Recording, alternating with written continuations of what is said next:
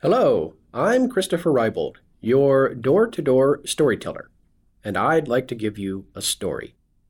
This story is called Last Meal by James G. Bruin, Jr. Brock Mallant grunted as he swung the multicolored tarp over the lean to supported by two small trees on the edge of a slight clearing in the woods.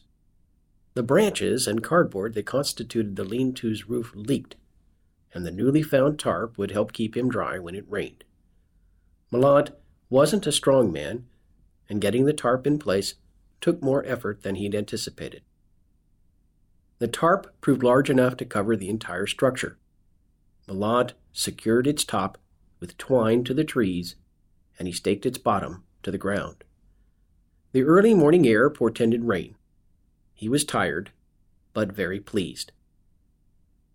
Mallant had wandered the woods during the previous night as was his custom, studiously avoiding the nearby four laned road, but oblivious to whether he remained outside the Air Force Base or meandered inside it. He was at ease in the woods and didn't care who owned the property. The moon had been full, throwing more light than Mallant liked at night. When he came across the brightly hued tarp on the ground in a small field, he had recognized its utility immediately and folded it reverently. Though Mallant had struggled to haul the tarp back to his place, he was mighty satisfied by the result when he installed it on his lean to. Mallant was so enamored of his work that he almost missed the brief but insistent honking of the car's horn. Lieutenant Colonel Don Pross opened the door of his BMW, placed a small Burger King bag on the side of the road, then closed the door, drove to the base's checkpoint, identified himself, and headed to the command center. He omitted one part of his usual routine. He didn't look in his rear view mirror to watch the man emerge from the undergrowth to claim the small treasure he had left behind.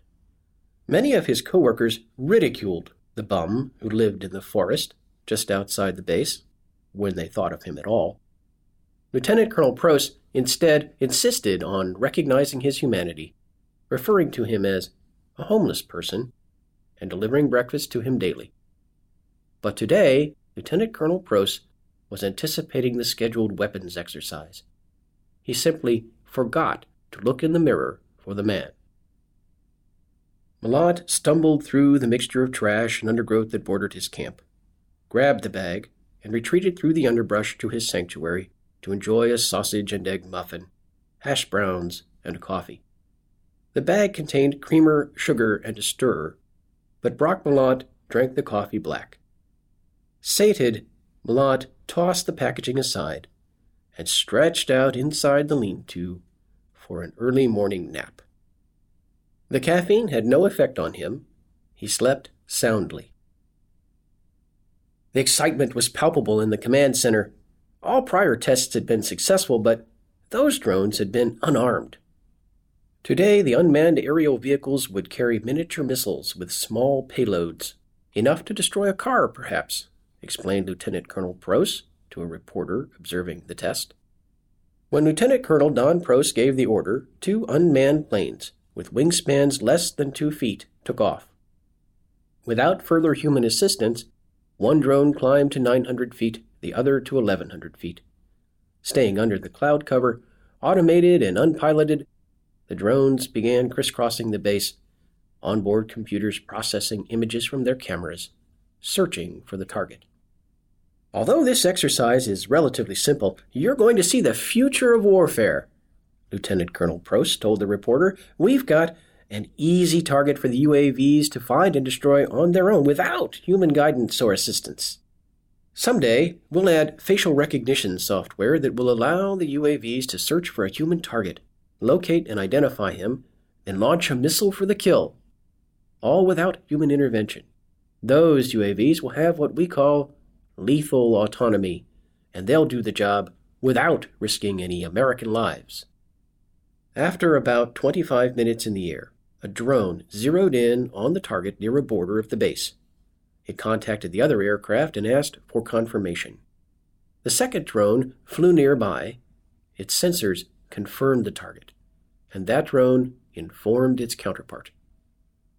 Those monitoring the exercise from the command center held their breath. The first drone launched the missile. The drones began their automated return to base. Hooting, hollering, and backslapping filled the command center. Someone popped the cork from a bottle of champagne. Lieutenant Colonel Pross lit a large black cigar.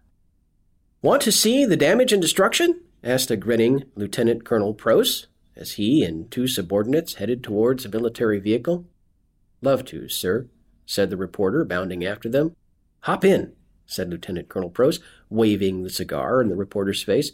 It's a short drive, but we'll have to hike through the woods a bit. What was the target, sir? asked the reporter. A tarp, a bright red and blue and yellow tarp, said Lieutenant Colonel Don Pross. We secured it on the ground in a small opening in the forest. No one was allowed in there today because of the exercise. It would have been hard for the UAV to miss that target from the sky, even though it's overcast. Shouldn't be much left but little pieces blown every which way.